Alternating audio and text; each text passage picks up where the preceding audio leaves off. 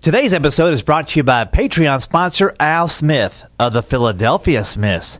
If you'd like to know how you can support the podcast through a small monthly donation, please visit schooloflaughs.com forward slash P A T R E O N. Thanks, Al. That right there will wear a young man out. Welcome to the School of Laughs podcast, brought to you by schooloflaughs.com. Whether you're an aspiring comedian, a part time pro, or a speaker who wants to become funnier, this is the podcast for you. We'll break down tools, tips, and techniques to help you get bigger, better, and more bookable. And now, here's the show. Welcome to the School of Laughs podcast. Rick Roberts here, and I'm excited about today's episode because we kind of flipped the script. I got interviewed by Rick Altizer. If you don't know Rick, Rick is a uh, film director. He's a jingle writer. He's a songwriter. He's a musician. He's a director, producer. Produced Chonda Pierce's uh, first movie and is now working on her second one. And that movie uh, did very well at the box office on its limited run. Uh, just an all-around good guy. He's got a radio show here in Nashville called The Rick Altizer Show, and he had me on it recently. And in fact, that one airs this Sunday. So he interviewed me a while back. It airs this Sunday. So I thought I'd put out that same interview, but on my podcast, you guys can learn a little bit about Rick Altizer. And if you like his interview style, look him up online. You'll find his show listed there. So that's going to be a lot of fun. That'll air here in just a few seconds. And uh, you'll kind of hear some questions he asked that may come from your same perspective. You know, he knows comedians, but doesn't know specifically about comedy techniques. And we break down a couple things in the podcast. So it's going to be a lot of fun. Also, if you're in the Nashville area, I do want to let you know October 11th, we will have our final graduation show of 2016 at Zanies Comedy Club. Uh, this will showcase students that took my writing and performing classes this past year, and it's going to be a bunch of students, a lot. It's going to be a cattle call, man. We're going to have every kind of style and type of comedy you can possibly imagine. Uh, the ages on the students probably runs from 20 to I'd say 62 or something like that, all across the board. Going to be a lot of fun. Again, that's at Zanies, October 11th. That's a Tuesday. Uh, 7:30 show. Doors open at 6:30. Tickets are $10 if you reserve in advance. So check that out. Also, if you think you want to take a class before the end of the year, November 7, 21, and 28, those three days will consist of the writing class. The last writing class, actually the final class of the year for School of Laughs, will meet those Mondays here in Nashville between 6 and 8 p.m. on the 7th, 21st, and 28th of November. If you want to get in on that, shoot me an email, schooloflaughs at gmail.com, and I will save your spot. All right, enough of that business for now. Let's jump right into the interview with my good friend, Rick Altizer. Well, I'd like to thank you for joining me today. I have a special guest that's awfully special to me because uh, he's actually a personal friend. And, uh, And you've only got three. and I've got three, and he said he'd do it. Uh, my guest today is uh, professional comedian Rick Roberts. Rick has been a professional comedian for 25 years. If you listen to the uh, comedy stations on satellite radio, you have probably heard him. He's on there all the time. He's been on CMT, GAC, which which is GAC, which GAC, Great American go. Country. Greg GAC. Um, we'll just leave it at that. The Dove Network, working on a PureFlix comedy show, DVD now. He is currently the president of the CCA, the Christian Comedy Association. It's either that or comedian. We're not sure. He's, uh, uh, why aren't we sure, Rick? because I've never got a check. It's all volunteer. so uh, you you make as much as I do as the president of the Christian Comedy Association. so he's the president of the Christian Comedy Association, started by Chonda Pierce, and he also teaches uh, the School of Laughs. It's an online school uh, where you can get information there. Uh, also, uh, he teaches in Nashville, uh, and it's from page to stage. So he teaches comedians how to be funny. Uh, so uh, he's, he coaches comedians on their writing delivery, and uh, so let's let's start out. I'd like to start out, Rick. Um, you're a, a Christian comedian, and uh, I had Johnny W on last week, uh, another Christian comedian, and I'd like to get your definition on what does that mean. How you know there's always a raging debate at the CCA as to what that means exactly, and I think it means to whatever God puts on your heart in that sense. You know, I'm a Christian. I've been a Christian since uh, teenage years. You know, gave my life, had a few strays. You know, growing up just like everybody does, but got back to it, especially once I had my family, got married, and all that. Realized that God was the rock to put my feet upon, and at the same time, you know, my comedy probably at the beginning wasn't squeaky clean. It was just what I thought was funny. But then as I got into it more, I realized that you know I am a Christian, I am a comedian, and everything I do on stage reflects that.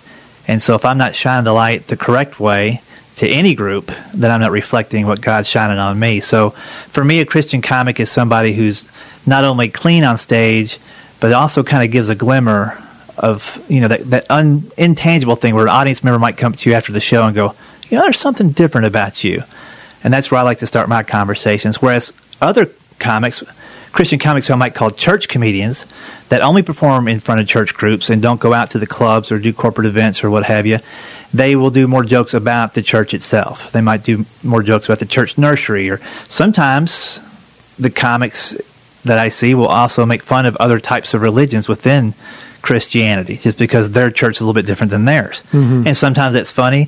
For me, I never wanted to uh, put too much pressure on separating what's within the church because I think the church has enough trouble staying together as it is.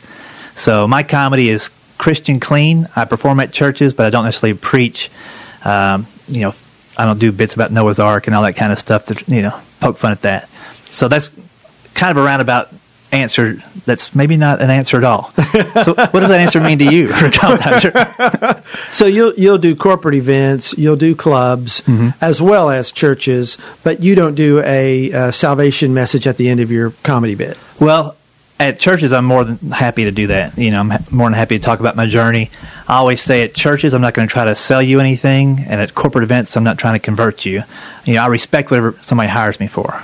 Mm-hmm. You know, I think the Bible's pretty clear on follow the rules that are in front of you, you know, and respect those rules. So if somebody asks me not to uh, speak about something, then I won't. And if if it's to the point where they're really adamant about it, that they're walking on eggshells and they're afraid, I'll just say I'm probably not the right guy for you if you don't think, you know, my show is really, really, really, really clean mm-hmm. and super politically correct. Uh, so if if they look at me and think this guy could go off either direction on us, then I'm definitely not the guy for them. They probably don't need comedy at all. they, probably, they probably need a magician or a hypnotist or something like that. Maybe a cartoonist. I don't know.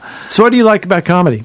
I like the challenge of every crowd is different, and even though I have, you know, probably two hours worth of material to pull from, that's I've got more than that, but at the ready is about two hours. If that makes sense, you know, I've got a lot of songs I don't play anymore. I don't remember, but for each group, I've got to kind of dial in the correct show for them and you can you, uh, with pre-event planning you can figure out a lot about that you know and from watching performers before you if there's multiple performers multiple performers i'll watch them and see what's working and what's not.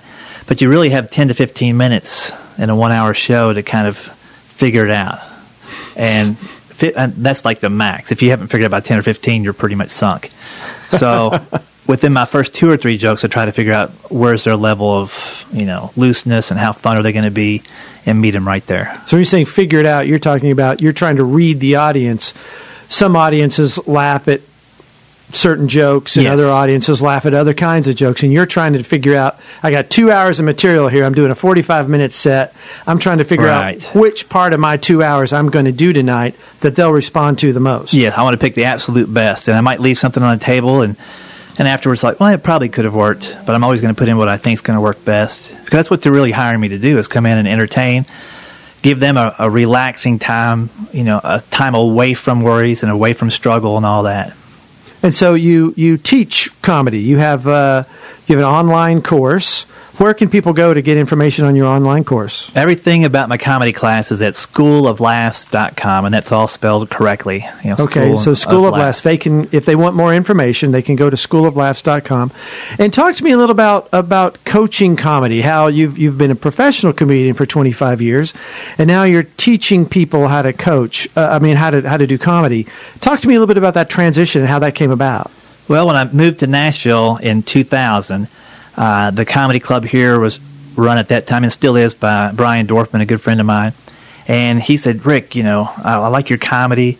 You're new to town. Listen, if you want to teach some comedy classes, it would help me out because we have these open mics and people go up for five or six minutes and they're just all over the place. They have no idea what a joke is. Can you teach them that? And my first answer was no. I don't think you can teach people to be funny. Like that's the normal you know, approach mm-hmm. from all comedians. Like it's something you got or you ain't, you know. And he said, "Well, why don't you just look at your act, take some time, and figure out why people are laughing at your jokes. Make some notes and teach that." And I'm like, "Okay, that's kind of interesting." So at the time, I was pretty much a feature act in comedy clubs, which is a 30 minute set. You're in between the opener and the headliner. And after going through my set and learning finally for the first time, and I was already 10 years into it at that point, and I was successful as far as being a full time comedian, but I really didn't know why people were laughing. If something worked, I just did it again. So I started to break it down and learn that there's about 15 or 16 techniques that I use that make people laugh. And the jokes I had at that time that were 50 50, sometimes they would work, sometimes they didn't, had zero techniques in them. They just had like a, what I thought was funny, but there wasn't any actual trigger to make people laugh. So I isolated those and started. What's a, if you don't mind me interrupting? What is Sure. it? Give me an example of a trigger. Help- Okay, um, alliteration is a technique. So if I, have, if I have a joke about driving across Kansas, I could say it's flat, or I could say it's a flat, cracked slab of asphalt, and that just sounds funny, right? It's got flat, cracked. You know, it's a, it's that succession of, of words that sound the same. I might say uh, a different technique would be a reversal. So you know, you just take a common phrase and flip it using almost the exact same words. You might add one word or two to make it happen. So I might say, it's cold outside. Or I could say, it's so cold I saw a flagpole licking a kid. Right. Right? So that's Okay. a trigger. Um, and you can layer those triggers, which I just did there. Licking a kid is also alliteration. Licking Wow. a kid. So what I found was jokes that had multiple triggers in the punchline almost always worked. In fact, they always did. You know, so I would go back and look at jokes that just had one trigger and see if I could layer a second and third on top of it. So that's one thing I teach. The other thing I also teach are to go deeper with the joke as opposed just to the initial joke. See how far you can take it. What do you mean by that? You, I could say, um, you know, my kid came up to me the other day and said, "Papa, we look alike." I'm like, "Really?" I said, "What do you think about that?" He goes, "What am I? What am I going to do?" Like he realizes that he looks like me, poor kid. And so I could leave it at that, uh-huh. or I could take it further. Well, I don't know what you're going to do, but you're probably going to go to bed early tonight, and you don't need your nightlight anymore. I'm going to close the door all the way, you know. And so you can just put yourself in the moment where something occurs and see what would happen next. Almost like a sitcom writer would say, you know, where would this where would this scene go? Or an improv actor would say, you know, how can we make it bigger, weirder, or stranger? And just explore that. Sometimes the crowd doesn't go with you on that journey, and so you take it a different place. But if you don't try it, you're just leaving yourself with a one liner. And you have to have a lot of one liners to do an hour. I mean, probably 500. so I can't remember 500 individual little snippets, but I can remember bits and pieces and, and routines and That's- stack those together. That's so interesting. The the cerebral approach to comedy writing. You never think we just sit and listen to somebody and go, "Oh, I think that's funny." I saw you at one of the CCA conventions and and I thought uh, or conferences and I thought he's just really funny. You you did that whole thing about the post-it note and the, and the, yeah, the yeah. single man. Single guys have all the stress. They got to wake up every day, figure out where they're going to go, what they're going to do, when they should be done. Once you get married, don't have to make any of those decisions again.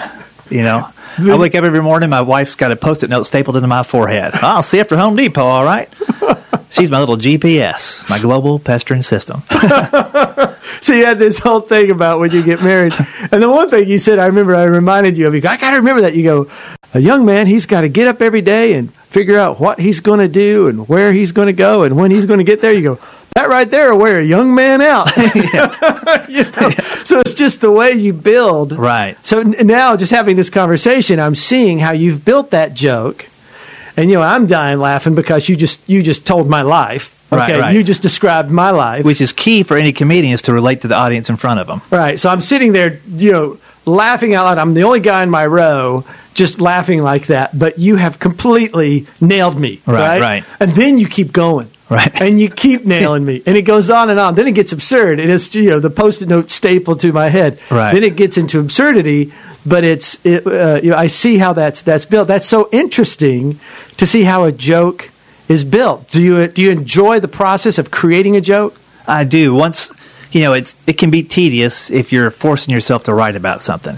And I will.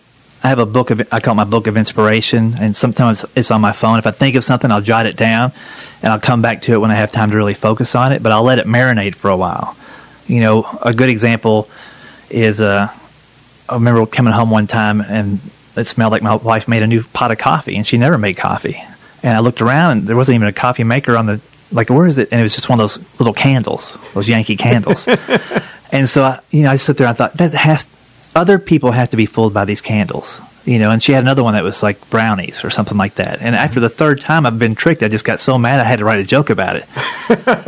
and so I, I wrote a joke basically where, and it's evolved now into like a three minute story. But the original joke was I woke up one morning smelt some maple syrup and pancakes. And I went downstairs, and she had bought a candle somewhere that smells exactly like maple syrup. You ever been mad and hungry at 6 a.m. Central? you know, so that was like the nugget of the original joke, and it, I tested it in front of a crowd, and it worked. And then I thought, how could this? That's a funny thing, but how can that be more meaningful than just a little thing? So then I worked it into a story about communication between me and my wife. Mm. And a Valentine's Day uh, discussion that we had where I said, Hey, what can I get you for Valentine's Day? I'm out of ideas. Been married for so long, I've got you everything I can think of. And she says, How about instead of exchanging gifts this year, we'll exchange ideas to each other on a piece of paper instead? I'm like, What are you talking about? She goes, I'll write down something you're not doing right around the house, and you write down a couple things about me. And I'm like, Stop right there. That's like a trap door on an escalator. you know it's coming, you just don't know when. I say, so you want me and you to, ex- you know, so the whole thing is like we're going to tell each other what we don't like about each other, which is a funny situation. It's a sitcom type situation. Right. So she, you know, she tells me that I don't fix things around the house quick enough, and she asks me what I think about her and what she's doing wrong, and I say, honey, I, you're doing everything great, but the one thing I miss before we had our kids 11 years ago, you'd make me this big surprise breakfast if I wasn't traveling. If I was home on Saturday, it was like Cracker Barrel in the house. Mm-hmm. I said, I kind of missed that. And she goes, Well, maybe one day I'll cook for you again.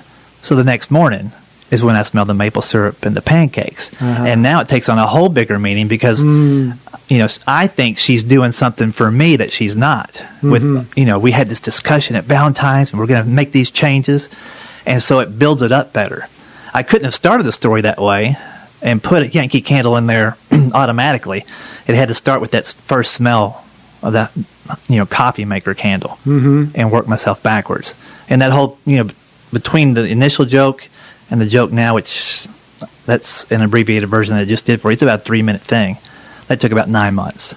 To write a three minute piece. Yeah, and to perform it and to tweak it and to fine tune it.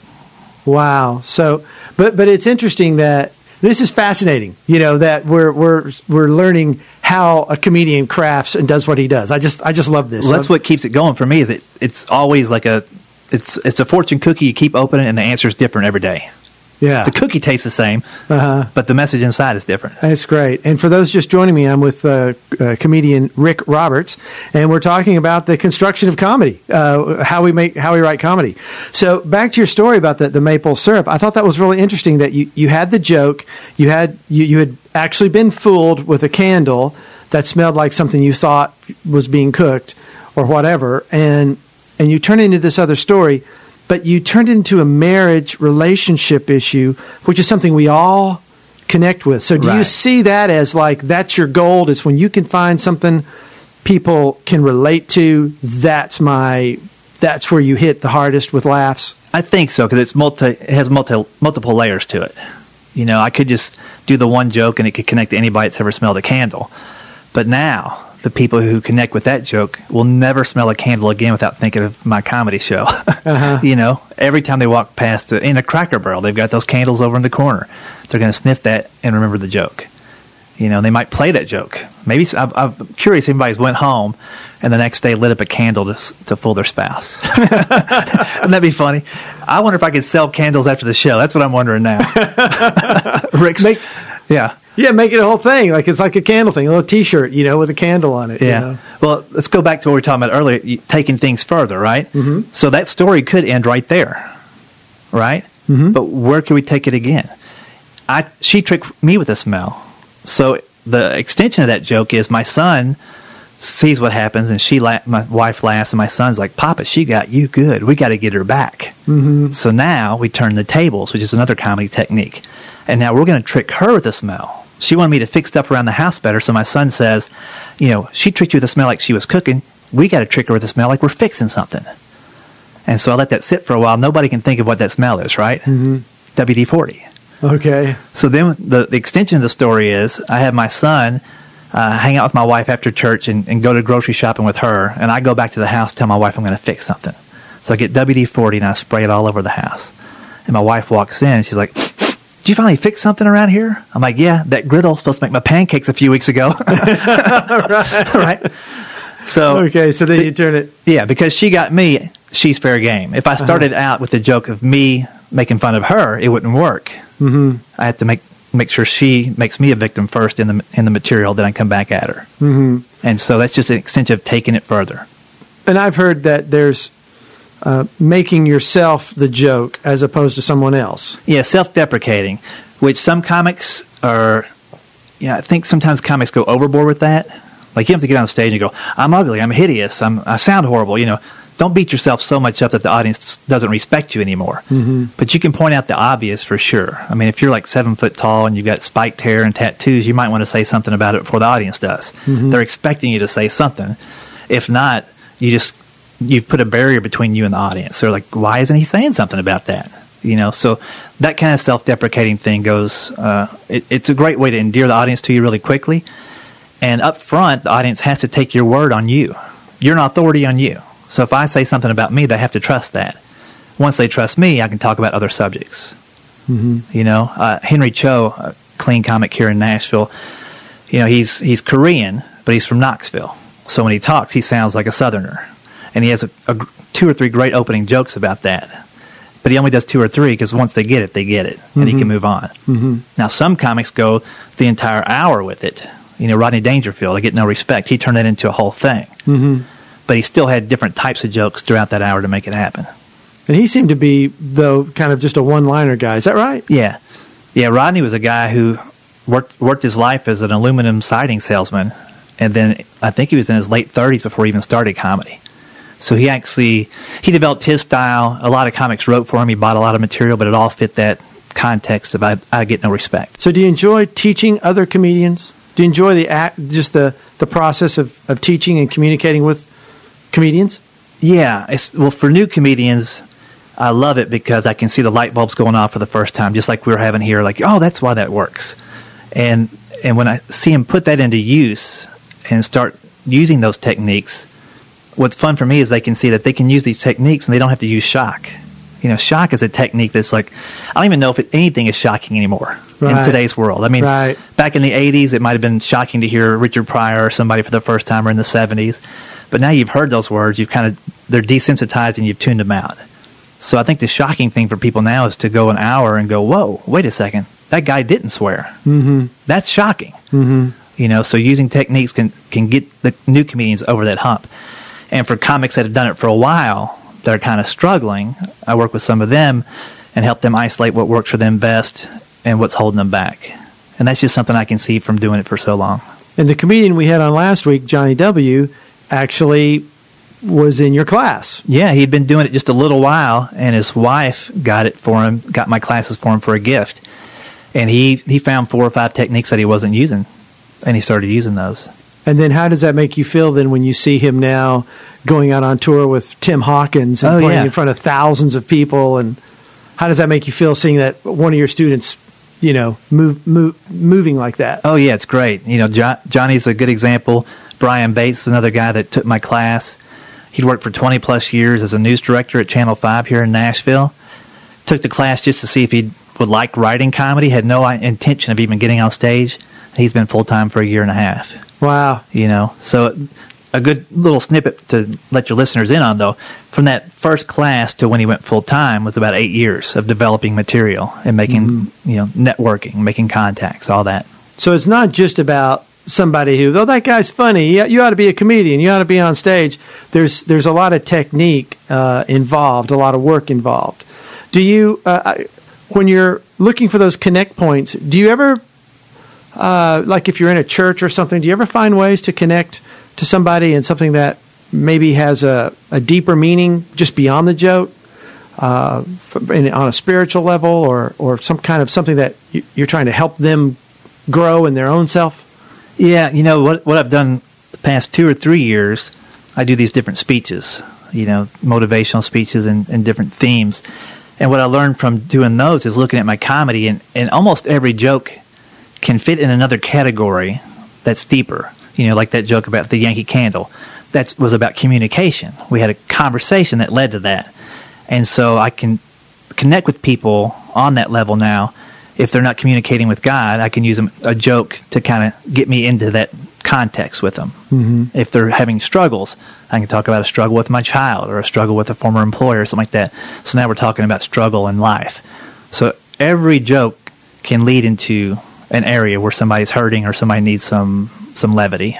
Why do you see comedy as a way of uh, opening those doors? Well, a lot of research I've done in the past three or four years shows the power of humor and the power of laughter. Uh, it's, it's obvious that when you make somebody laugh, they're at ease. They trust you. You know, laughter itself is is a it's it's saying to you, "I understand you." Mm. And so when somebody laughs and they understand you, they they want to know more, and that could be about any topic. So getting that first little laugh from somebody, and this is something all your listeners can do day to day conversation with the people they work with or work for, is to just have a little humor, lighten things up before you have you know a heavier talk about a deeper topic. I want to thank you, Rick, for, for coming here and, and just being a part of this, uh, the, for sharing this. It's been fascinating how uh, jokes are made and, and kind of the, the thought behind it. It's been very interesting, and I just appreciate so much you being on the show today. Well, it's been good to be here, sir. Thanks. And, uh, you know, he's. Do you smell that? I do. Is that pancakes and syrup? I got to go. Well, I hope you enjoyed that. It was kind of fun sitting there with Rick Altizer, who I've known for several years. He's helped uh, make some videos for me, him and his son, and he's got so much skill and talent with technology and camera work. It's off the charts, and I've known him for a while, and that was fun to sit down. And he learned a few things about me that he didn't know yet. Maybe you guys did as well. Uh, hopefully, it was a is a worth a listen to. Uh, again, if you like Rick Altizer's interview style, I'll link in the show notes to his show, the Rick Altizer Show, and uh, you know, listen, give him some feedback. He interviews a lot of interesting people, and I think you're going to dig it. You know, before I let you loose today, if you've got one more minute, I just want to read this email that came in from Damien Challen, who's down in Newcastle, Australia. That's right, Newcastle, Australia. He says this Rick, I was one of your early podcast iTunes reviewers way back around episode 13. I signed up for your online class, and I have to say, within one hour, I knew what my biggest mistake was sarcasm. No one, no other book or course told me this. It's 100% true. Most of my material does not have a punchline, but I'm just using my personality and a lot of heavy sarcasm to get by. I've been wondering why my writing is not getting much better and I don't seem to get better on stage. Your course is already changing the way I analyze my joke structure. Thank you once again for doing the podcast and continuing to do it. I'm sure that many thousands have found it and are getting great tips. I love the interviews on how people get started. Those stories are cool. I'm only a little way into the online course, but again, I can see that it will make great strides in my comedy soon. And finally, I think it will help me be a clean comic too. The way you outline jokes and make and create setups and punchlines with no swearing or real innuendo, it really is showing me that with the right structure, I don't have to swear. It's a real pleasure to email you. Thanks again, Damien Challen from Newcastle West, Australia, way down under. Hey, Damien. I got to tell you, I was driving to teach a class when I got this email, and at the stoplight, I pulled it up, and I was so fired up because that is one of the biggest mistakes that comedians make is just using sarcasm to try to get their point across. And you know, in a room of 100 like-minded people, that'll work. But the chance that everybody in the room has the same mind as you is slim. And if they did, uh, they would all be on stage too because they've got your same mind. So honest feedback like that from you really helps me know what to keep in the course and you know what I might need to change. Either way, I thought I'd share that with my listeners. If you've taken the course and you've had some eye-opening moments like Damien, feel free to shoot those in to me so I can share them as well. So again, thanks Damien for not only reviewing the podcast on iTunes, but also reviewing this online course for me and let me know that it's paying off already for you. That's going to do it for me. Again, if you want to join the uh, stand up writing class in Nashville, it's in November. Shoot me an email, schooloflaughs at gmail.com. And come out and support the graduation show at Zanies October 11th, 7.30 p.m. You guys take it easy, stay safe out there, and stay funny. Thanks for listening to the School of Laughs podcast. If you'd like to hear more School of Laughs podcasts, you can find them on iTunes and Stitcher.com. And don't forget to subscribe and leave a review. For information on upcoming live and online classes, visit schooloflaughs.com. Until next time, stay tuned, stay focused, and stay funny.